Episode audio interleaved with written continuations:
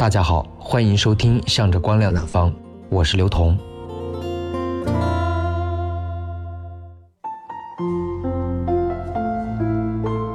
大家好，现在我在湖南的老家录这期节目。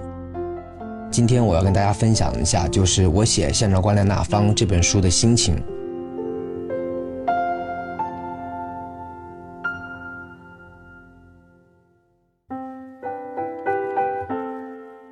以前觉得一年都算是很长的一段时间，但是没有想到现在好像身边大多数的朋友相识已经五六年、七八年了。二零一一年的时候，我三十岁，那个时候我整理出十年的日志，有几百万字。然后呢，我为每一篇整理出来的文章写了十年之后自己和自己的对话。说实话，有的时候觉得二十出头的自己写的文章好矫情啊。但是呢，也会写着那些十年之后和十年之前自己的对话的时候，写着写着不能自已。编辑老师说：“那些你觉得矫情的也别删了吧，删了只是你想忘记，但是并不代表它不存在。多年后你再看，觉得好笑，那才是回忆。”后来《谁的青春不迷茫》出版之后，有读者来微博留言说：“你写的都是些什么玩意儿，烂到家了。”说实话。我看到这些留言是难过的，并不是说因为我是中文系毕业，坚持写作十几年就一定写得好，而是那种我觉得珍贵的东西却被人贬低到一文不值。但是好在有更多的读者给我留言写信，他们说谢谢你的文字，让我觉得温暖感动，有了方向。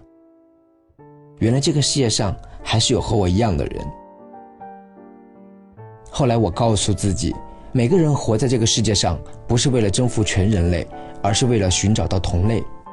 找得到同类，就足够了。过了两年，又出版了《你的孤独虽败犹荣》。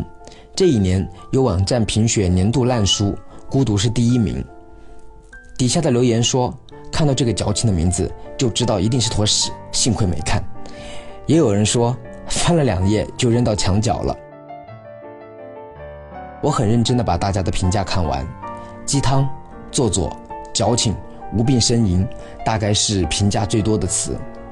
但是这个时候的我已经不会那么难过了。我写了一句话：矫情不过是比别人更在意自己的感受而已。而那一年，孤独也在其他很多的排行榜上取得了非虚构类第一的成绩。有读者问：“童哥，我看你的书好感动，很有力量。”但是有朋友却嘲笑我很幼稚，然后我回答说：以前我不喜欢一个东西，会浪费自己的时间去讨厌，现在不会了。真正的长大就是对自己不能理解的东西表示尊重，你喜欢就喜欢，不喜欢就不喜欢，而不是别人不喜欢，所以你就不喜欢。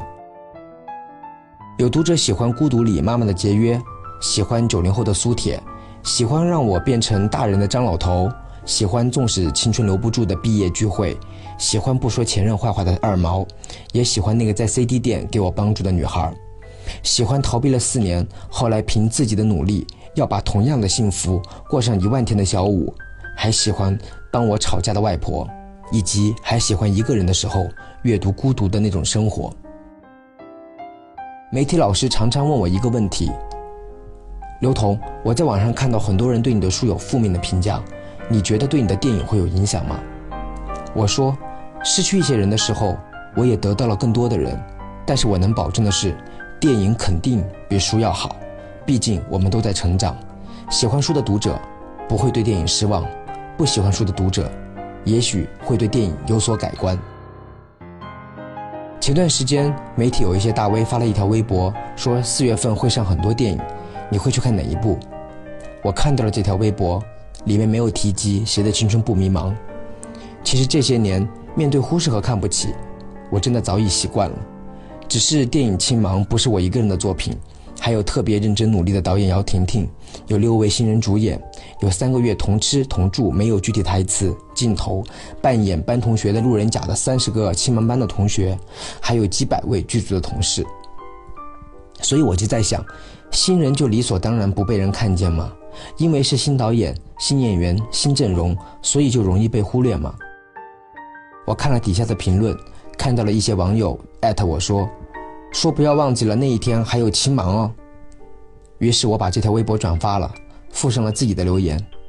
报告：虽然我们很新，但是我们也在，我们也是四月二十二号上映，特别不要脸。但是这种不要脸不是为了反抗，而是想尽力喊出自己的声音，被人看见而已。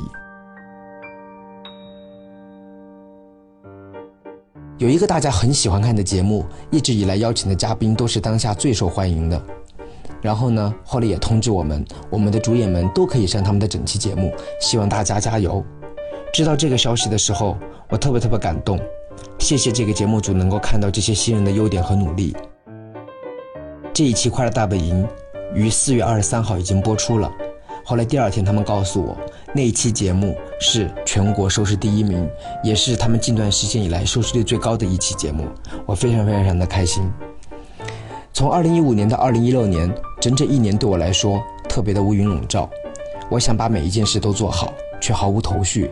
谈好的演员突然跳票，一切顺利的演员说对不起，我们签了别人的戏。还有一些演员给不了我们更多的时间，希望我们调整档期。后来和导演商量，那就三个月吧，找到一些年轻人，能够不带经纪人、不带助理、不请假、不尬戏，哪怕只有一个月的戏份，也需要在剧组住上三个月。因为我们想还原一段青春，而不是拍一段青春。我们想选一群同学，而不是选一群明星。就这么一路跌跌撞撞，终于走过来了。一切都在向着光亮那方。虽然每个年龄段都有那时写作的特点，但是《光亮》确实是我认为写的最尽兴的一本书。毕竟我今年三十五岁了，以前看不懂的那些事、那个人，隔着时间好像懂得了如何去解读。那些事、那些人和我们现在的关系如何，是否重要？当然是很重要，但更重要的是，我们如何用什么样的角度来看待这些事情。向着光亮那方当中有一篇文章，扛着梯子走的人，写的是睡在我上铺的大学同学小白，毕业后的十几年，从一百二十斤的细草变成了一百七十斤的胖子，我们的关系越来越好。那这篇文章我已经在电台之前录过两期。还有一篇文章，聪明的孩子提着易碎的灯笼，是小学毕业之后我再也没有见过的好朋友。不告别是因为年少的我。没有做好接受残忍事实的准备，再想起是希望他在世界的某个角落依然能够过得很好。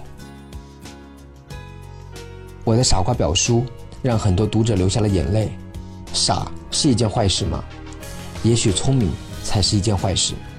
那种恨不得对全天下都好，不想负全天下的好，在表叔身上淋漓尽致。每每念及于此，都觉得他活出了他最好的样子。春天睡了，种子醒着。这篇文章写的是初中就退学的兄弟，在被所有人瞧不起的日子里，他卖着豆芽，卖着信念，卖着信誉，然后豆芽也有长成大树的那一天。他曾经对我说：“带着我的那一份，好好读书。”到今天我做到了，而他也在他的那一角做到了。光打在你的身后。这篇文章写的是我中学的班主任。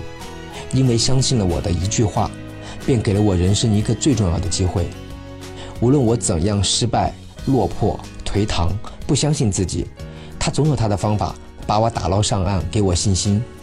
一米五八的我遇见一米八五的他，从那个时候开始，我们就有了平等的对话。我是怎么挣到这些钱的？这篇文章写的是我三十岁之前，绞尽脑汁拼命想挣钱、改变生活的心态。挣钱没有什么不好，找到那些合适自己的方式才最重要。想着自己为挣钱做的那些奇奇怪怪的事儿，觉得自己真是一个又天真又荒唐的人。还有一篇文章，写的是人总不能被几个尴尬的问题就弄趴下吧。其实我是一个很怕尴尬的人，后来想了想，害怕尴尬。不过是对陌生的人、环境和未知的问题没有信心，后来改变了对待事情的理解，人也就活得轻松了起来。你的善良必须有些锋芒。这篇文章呢，写的内容是：当我们要对别人好的时候，要懂得尊重自己，对自己好的时候，要懂得尊重别人，而尊重永远都不会让我们失去自己的原则。一碗西红柿鸡蛋汤，是我自己很喜欢的一篇文章，是读书的时候遇见一个吝啬的老板娘，在一次又一次的接触当中，我才知道，有些吝啬是因为节制，有些温暖则是因为真正的需要。后来我到了北京，有一天轮到我请客，那一餐饭我付了五百块钱，我突然想起那个老板娘对我说的最后一番话，不禁感慨万千，突然就很想落泪。除此之外，还有十几个故事，都是这些年我成长当中的一些光。就像从开头看到结束当中的娘娘，因为遇见了他，所以人生当中似乎充满了力量。这篇文章在微博上发表之后，超过了两百万人次的阅读，上万条的评论。这让我知道，其实我们每个人生命当中都需要一个这样的朋友，因为他会告诉我们，抱怨没有用，唯有乐观才会让事情变得越来越好。向着光亮那方，也许是人生十七个不可避免的关键词，也许也是十七个可能会让我们改变静定看法的人生故事，但它一定是这些年我愿意大声告诉你，这是一本你可以看一看的书。我写了一些文字给自己，最幸运的事情是，希望刚好你也喜欢。我是刘彤，我们下周三见吧。如果你有什么意见的话，可以对发弹幕给我。